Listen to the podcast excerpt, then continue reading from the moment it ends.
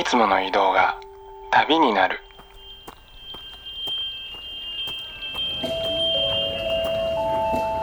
音で巡る30分間の小旅行へご案内します。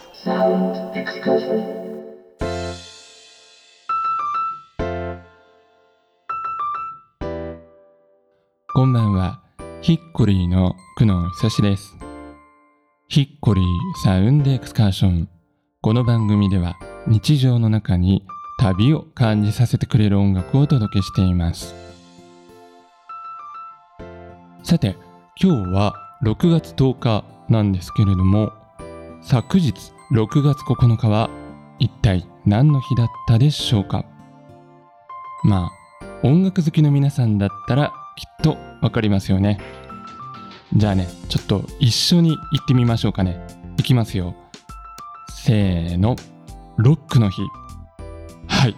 そうですね、えー今僕は一人しかいないこの部屋でせーのとか 言ってるんですけれどもまあそうです、えー6月9日といえばロックの日ですよね。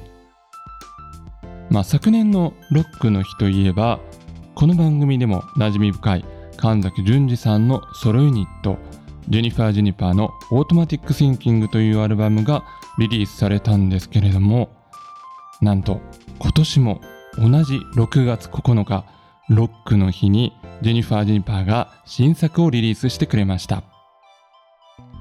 ニューアルバム There's Only One Place I Know こちらはですね本編9曲に2曲のボーナストラックを追加収録したフルアルバム。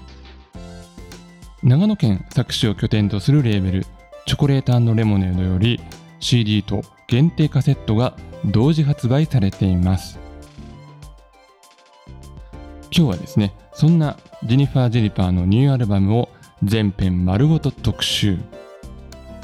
神崎淳二さんとの電話インタビューに加えて途中にはチョコレートレモネードのボビーさんにもお電話をしまして作品のデザインのことについてもお伺いしています。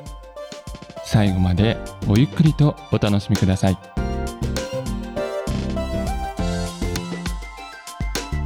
ヒッコリーサウンドエクスカーションそれでは今夜も音の小旅行に出発です。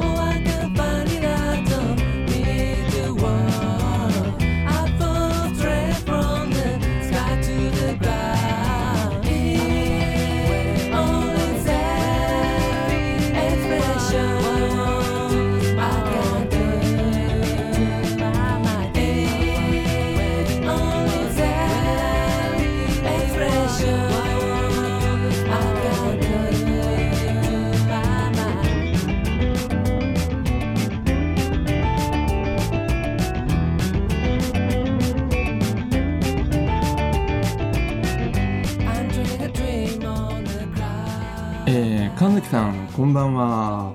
こんばんは。今日はよろしくお願いします。はい、よろしくお願いします。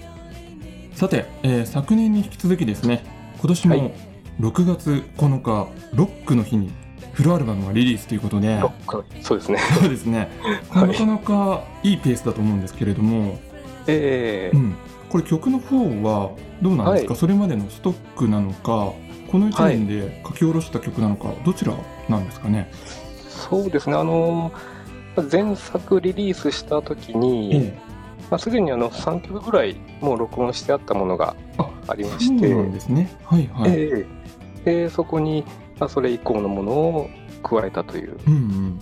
感じですね。へえ。はい。コロナ禍における制作だったわけなんですが、そうですよね。ですよね。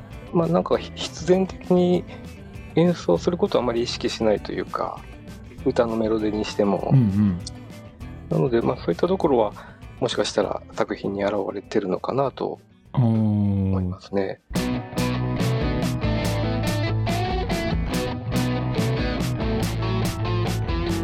えーそれではですねアルバム全体のことについてちょっとお聞きしたいと思うんですけれどもはい。あの最初にちょっと聞いた感想としてですねはい。あのあえてはい。分かりやすい直接的な表現を排除しているようなね、なんか印象があったんですよ。ええ。うん、であのインサートの方にもちょっと神崎さんから寄せられているテキストがあって、はい。まあ、そのテキストを読んでもええ。あの、まあ、メッセージとしてはなんかちょっとその曖昧でぼんやりとした世界とか感覚をちょっと安易に言葉に変換しないでほしいみたいなね メッセージを僕は感じたんですが。なるほど。はい。ええあの神崎さんご自身としては、今作全体のテーマとしてはどんなところにあると思いますか、そうですね。うん。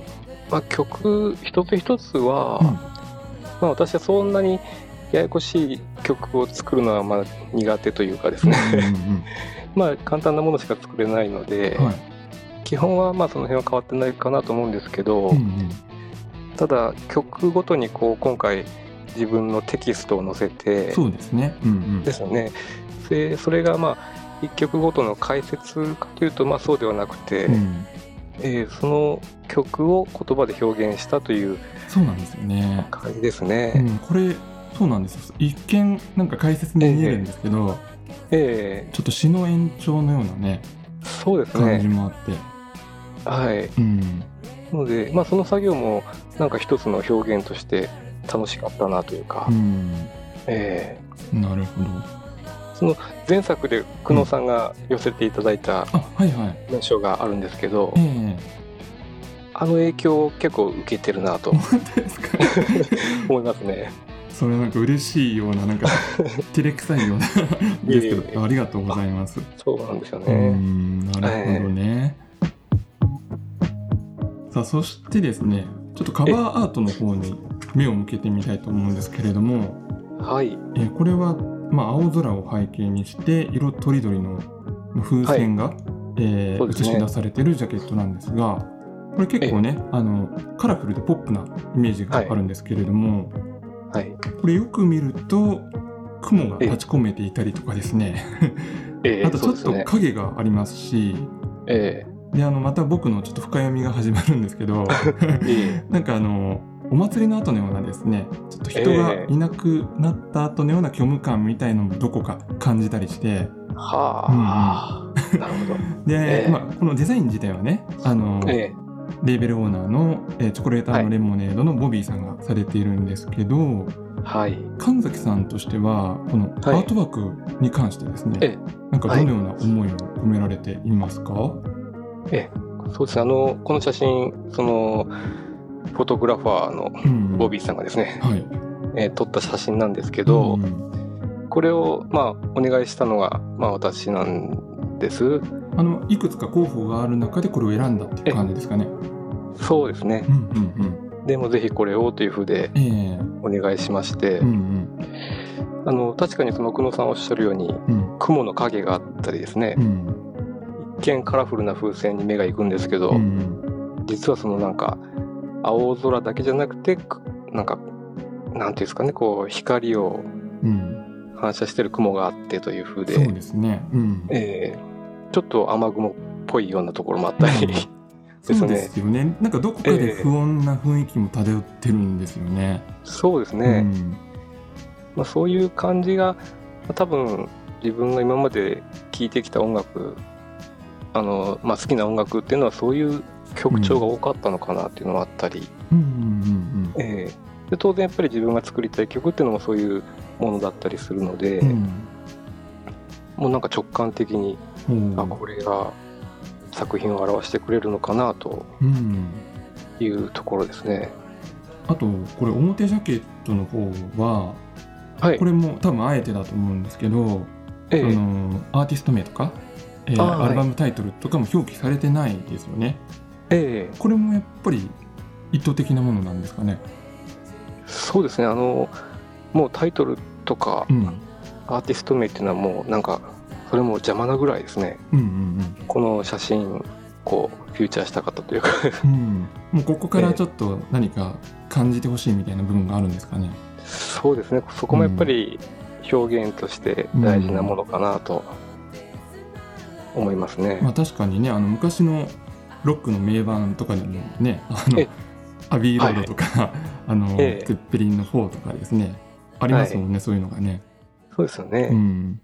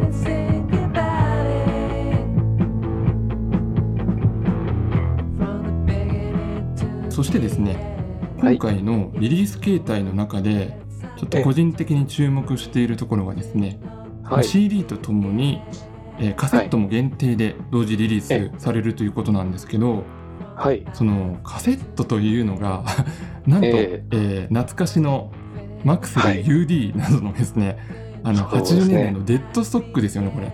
え。これあえてこのはい。非常に、非常にマニアックなフォーマットでね、えこのカセットを出すことにしたのはこれどんな思いからだったんですか、えそうですねあの、まあ、単純に私がうん。そういった80年代のうん、カセットテープっていうともう本当に黄金期じゃないですか。そうですね。ですね。うん。えーその頃作られたカセットテープで、うん。まあ、音楽を聴くっていうのが、まあ、個人的趣味としてもうん。あるんですけど、うんうん。そこに自分の作品を入れてうん。提供できるなんて、まあ、本当夢だったわけなんですけどもうね、ん。それをちょっと今回少しだけ限定ではあるんですけども、はいはちょっと実現しちゃったなという。いなるほど。そうですね。これちょっと不思議な感じですよね。なんかあの、おええ。収められた音自体は、はい、まあ、その最新の神崎さんの表現ではあるんですけど、はい、そのメディアが30年とか40年もね経ってあるメディアを通して鳴らされるっていうこのえちょっと時代を行ったり来たりするような面白さがありますよね。えそうですね。うん、なんかそんなところも、まあ、自分にとっては魅力だったりしたので、えなんかあの復刻版とかでもないんですよねこれねえそうなんですよ。リアルの デッドストックですもんね。ええ素晴らしいですね。なるほど。Hickory. Sound Excursion. ヒッコリー久野久志がお送りしています。サウンドエクスカーション今夜は6月9日にリリースされましたジュニファー・ジュニパーのニューアルバム There's Only One Place I Know を特集しています。さてここでですねアルバムのアートワークについてちょっと深掘りをしてみたいと思います。このアルバムをリリースしたレーベルチョコレートレモネードのオーナーで作品のデザインやパッケージ構成などアートワーク全般を手掛けられましたボビーさんのお話をお伺いしていきましょう、えー、ボビーさんこんばんはこんばんは。今日はよろしくお願いします、はい、よろしくお願いします。えー、ボビーさんはですねちょっと僕調べてみたらこうやって番組で直でお話しするのって実は初めてなんですよ。そうですね。そうなんですよ。不思議な感じですけれどもね。そう。で、まずは、えーこのちょっととても印象的なジャケット写真からお聞きしたいんですけれども、はい。これはね、あの神崎さんとのトークでもちょっと触れたんですが、えー空を背景にして色とりどりの風船が、まあ、並んでるっていうね、綺麗な写真なんですけど、これ撮った時のシチュエーションってどんな感じだったんですか？これすごい嵐みたいうんな天気の悪い日だったんですけど、そうそうなんですね。はいはい。なんです。だから久野さんの推測通り、推測通りね。で うん。バッチリです。ちょっと不穏な感じがあったわけですね。そうなんです。それが急にパーって晴れて、へーで、これ文化祭の後の空なんですが、うん校門のところにこの風船が飾ってあってう、んでこの風船がすごい色とりどりなんだけど、うん、なんか不安定な青空がバーって広がって、そうですよね。なんかううんうんね、なんか10代のこうあ心の中みたいだななんて思って撮ってみあ、うました。んうん。でもそうですよね。神崎さんの曲の世界観ともね、やっぱその辺でちょっとマッチしますよね。そうなんです。あの、うんタイトル曲の最後のフレーズがなんかそんな感じで、うん、それになんか作ってみたら合ってるような気がして、なるで神崎。さんもこの写真もうすぐこれに決めてくれて、うん。であとあの、はい。えっとインサートの方にこれのちょっと別バージョンっていうか、あのなんだろう逆光気味のね写真があるじゃないですか。はい。これもなんかちょっとその雲が晴れてなんか太陽が出てみたいななんだろうね物語の展開みたいな僕はちょっと感じたんですけど これもいい写真ですよね。あ、ありがとうございます。うんなんか不穏なだけじゃなくてう、ん、なんだろう明るい希望っていうか、そうですよねこの先もあるぞみたいな。感じますよね。はい。はい、ちょうどいい写真が撮れたので、そうですね。いやこれ本当素晴らしいと思います。あ、ありがとうございます。はい。そしてパッケージを開いてみますと、これははい。ちょっとあの前作を踏襲してというか、あの7インチレコードのサイズのスリーブに CD のディスクがね入ってるという形なんですけれども、はい。さすがにチョコレモらしいところはですね、これはこの CD のディスク以外にも嬉しいおまけがねいろいろ入ってますよね。これちょっとボビーさんの方から内容をご紹介していただいてもいいですか？CD の方には、えっと、ジェニファー・ジェニファーによる電曲録音記録掲載のペーパーと、うんポストカードとステッカー、うんあとナンバリングが入っているカードが3種類のうちどれか1つが入ってまほうほうほうほうなるほど。す。はい。そうですね。このナンバリングのカードも結構あの形状が違うようですね。どうもね一枚一枚。そうなんです。そうなんですよね。何が入ってくるかわからないってところもね。作ってみたくなっちゃっ作ってて。みたくなっちゃって。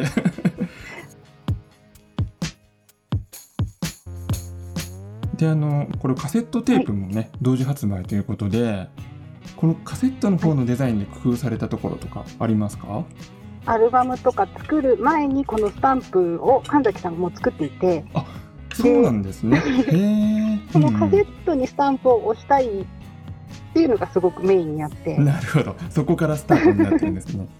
はいはい。はい。うん。で、スリーブの方も本当は CD と同じデザインのインデックスを印刷に出そうと思ってたんですけど、うんうんもうすごい直前にうん透明フィルムちょっと使ってみたいなとうん思って、うんで神崎さんの手書きの文字重ねてみたらなんかすごいしっくりきたんで、うんうん慌てて作り直して、うんうんはいこちらにしてみました。そうですよね。いいですよね。この下地がまず白い紙に神崎さんの手書きの文字があって、でその透明フィルムの方にはこのカラフルなね風船がプリントされていると。はいで重ねると映えるというね素晴らしい出来になってますねこれ。ありがとうございます。はい。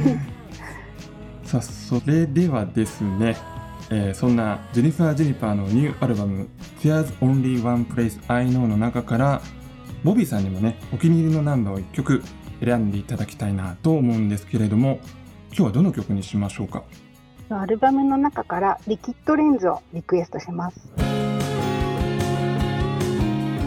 この曲はもうアルバム最初の方でもう聴かせてもらっていた曲なんですけど、うんなんかどこまでもこう手を伸ばし続けていけそうな音の帯っていうかそんなのが実験と思考と探求心の詰まったうん。神崎さんらしい今回のアルバムのなんか面白みをこう広げていってるような感じがして、うんうん。はい、この曲ちょっと大好きです。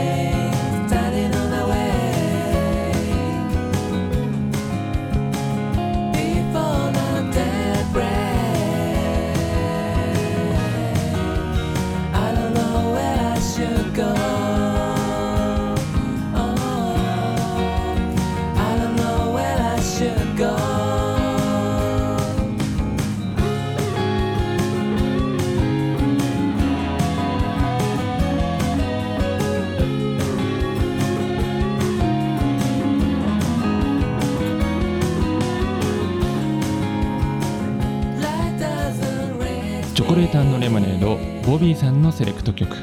ジェニファー・ジェニファーでリキッドレンズを聴いていただいています、えちなみにですね神崎さんとのお話の中にもありました通りこのアルバムの表ジャケットにはタイトルもアーティスト名も記載されていないんですけれどもこのことについてですねボビーさんの方では結構心配されてたみたいでこれ本当に大丈夫？大丈夫なの？って何度も何度も確認をしましたというお話をですね収録後の雑談の中でしてくださいました。さあそれではですね再び神崎淳二さんとのトークに戻りたいと思います。今回もこの質問をお聞きしてみました。さあそれではですね、えー最後に、まあ、今回のはい。サウンドエクスカーションということで、このえアルバムの中からですね、えーはい。神崎さんの思う旅のサウンドトラックを1曲はいセレクトしていただけますでしょうか？はい。えっ、と、アルバムのタイトルチューンでもあるんですけども、えー There's Only One Place I Know ですね。はい。とこの曲を、えーセレクトされたのはどんな理由からでしょうか？そうですね。この曲は、まあ、タイトルが先にあってうんうん作ったものだったので、タイトル先だったんですね。なるほど。そうはい。そうなんですよ。うんで、この言葉がですね、うんぱりその、まあ、解釈としては、こう、自分が、まあ、知ってるただ一つの場所というところで、うん。えまあ、そこを目指してという思いなんですけど、うんうんうん。例えばその、まあ、いろんな旅とかですね、うんはい。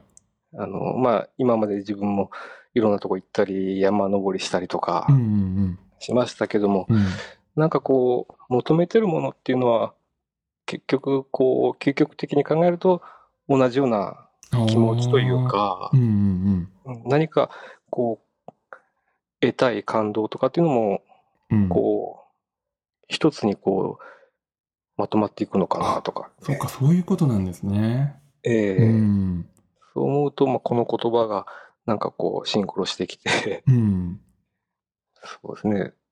で、もともとこれは結局、うん。ボブ・ディランの曲の歌詞でもあるんですけどね。そうでしたか？えっ、と、何でしたっけ、ええこれって。これ、ハイウェイ61のその中に入ってたのか。中に出てくるんですよ。なるほど。さすがというか、やっぱり、示唆的というかね、哲学的というか。ええあのー曲の中では、うん。プレス I know じゃなくて You know にしてるんですよね。はいはいはい。うん、うん。ええなので、まあ、あの、自分もあなたも、うん。そのなんか目指すところはうんうんうん。ま同じっていう部分はやっぱりあるのかなという。ああ、ええなるほど。ちょっとうまく言えないんですけどね。まあでも、難しいですよね。この多分、表現しようとしてるところがね。そうですね。一言でやっぱりズバッと言えないのが、やっぱりこの アルバムの、なんか魅力でもあるっていう感じですかね。うんそうですね。こう、うんも、もがきながら作ってます。お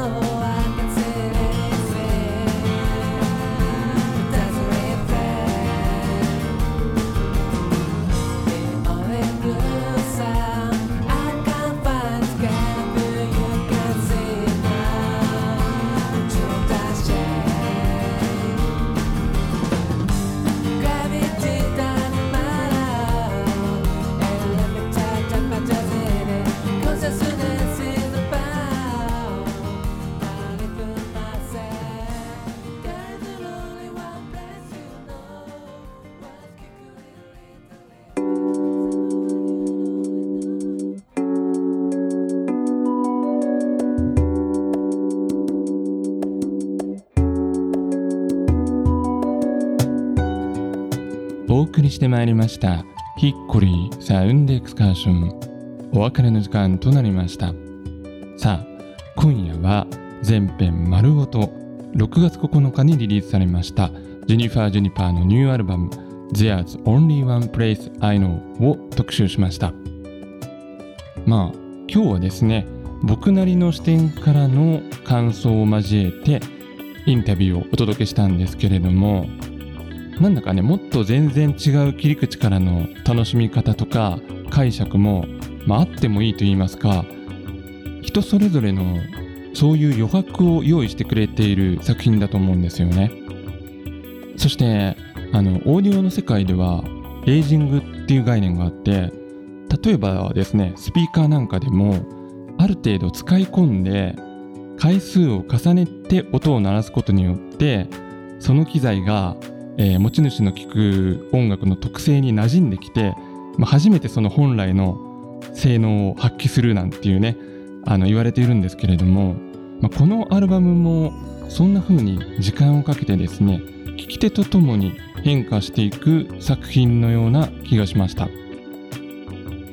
アルバムのインフォメーションや購入方法などは番組のウェブサイトにも掲載しています。今日の特集を聞いてですね何かを感じた方はぜひ実物を手に取って触って見て聞いてこの最新のそして最高のロックンロールアルバムを楽しんでください。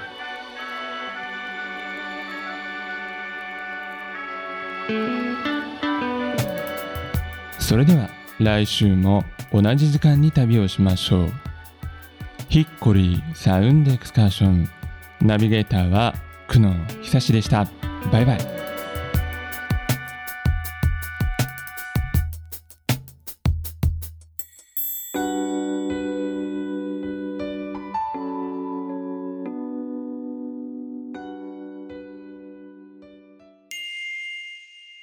ヒッコリーサウンドエクスカーションポッドキャスト。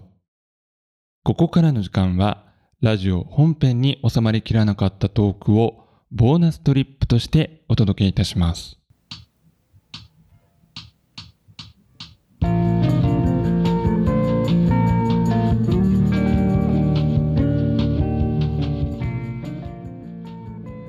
80年代というキーワードがまあ出ましたけどはい。あのちょっとインサートの方を見させていただいてえあのまあ裏面になるんですかね。あのテキストが載っているところのえはい。背景写真にですねえ。えっと僕は見逃さなかったんですけど、ええ。えー名車のホンダシティが載ってあ、ますね。さすがです。ええ。はい。あのちなみにここに写っている人ははい。神崎さんですか、車に乗ってる人は。そう、そうなんですよ。これって子供の頃とかですか？ひょっとして。こ子供というか、まあ、はい。あの、一応免許取ってからあのあそうなんですか。か。じゃあ若い頃っていうことですね。若い頃ですね。あえーええ。なるほど。この写真を撮られた時の何かエピソードってあります？そう、あの、まあ、最初の車だったので、そうなんですね。はいはい、ええ。まあ、もちろんあの中古ですけどね、うん。当時も。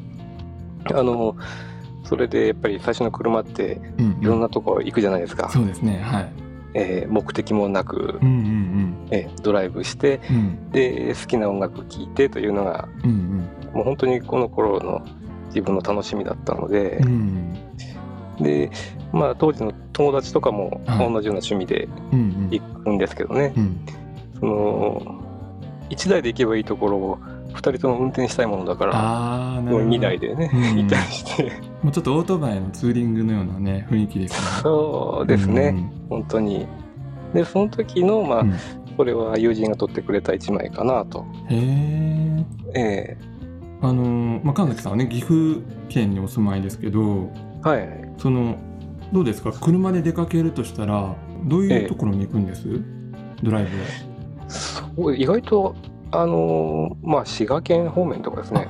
琵琶湖とかあっちの方ですか？そうですね。んなんか水辺を求めますよね、やっぱり。行っちゃいますよね車乗るとねそうなんですよね。まあ、海がないっていうのもあるかと思うんですけどね。そうですよねえー岐阜県には。岐阜県そうですよね、長野県と一緒ですね、そうですね、一緒ですよね。うん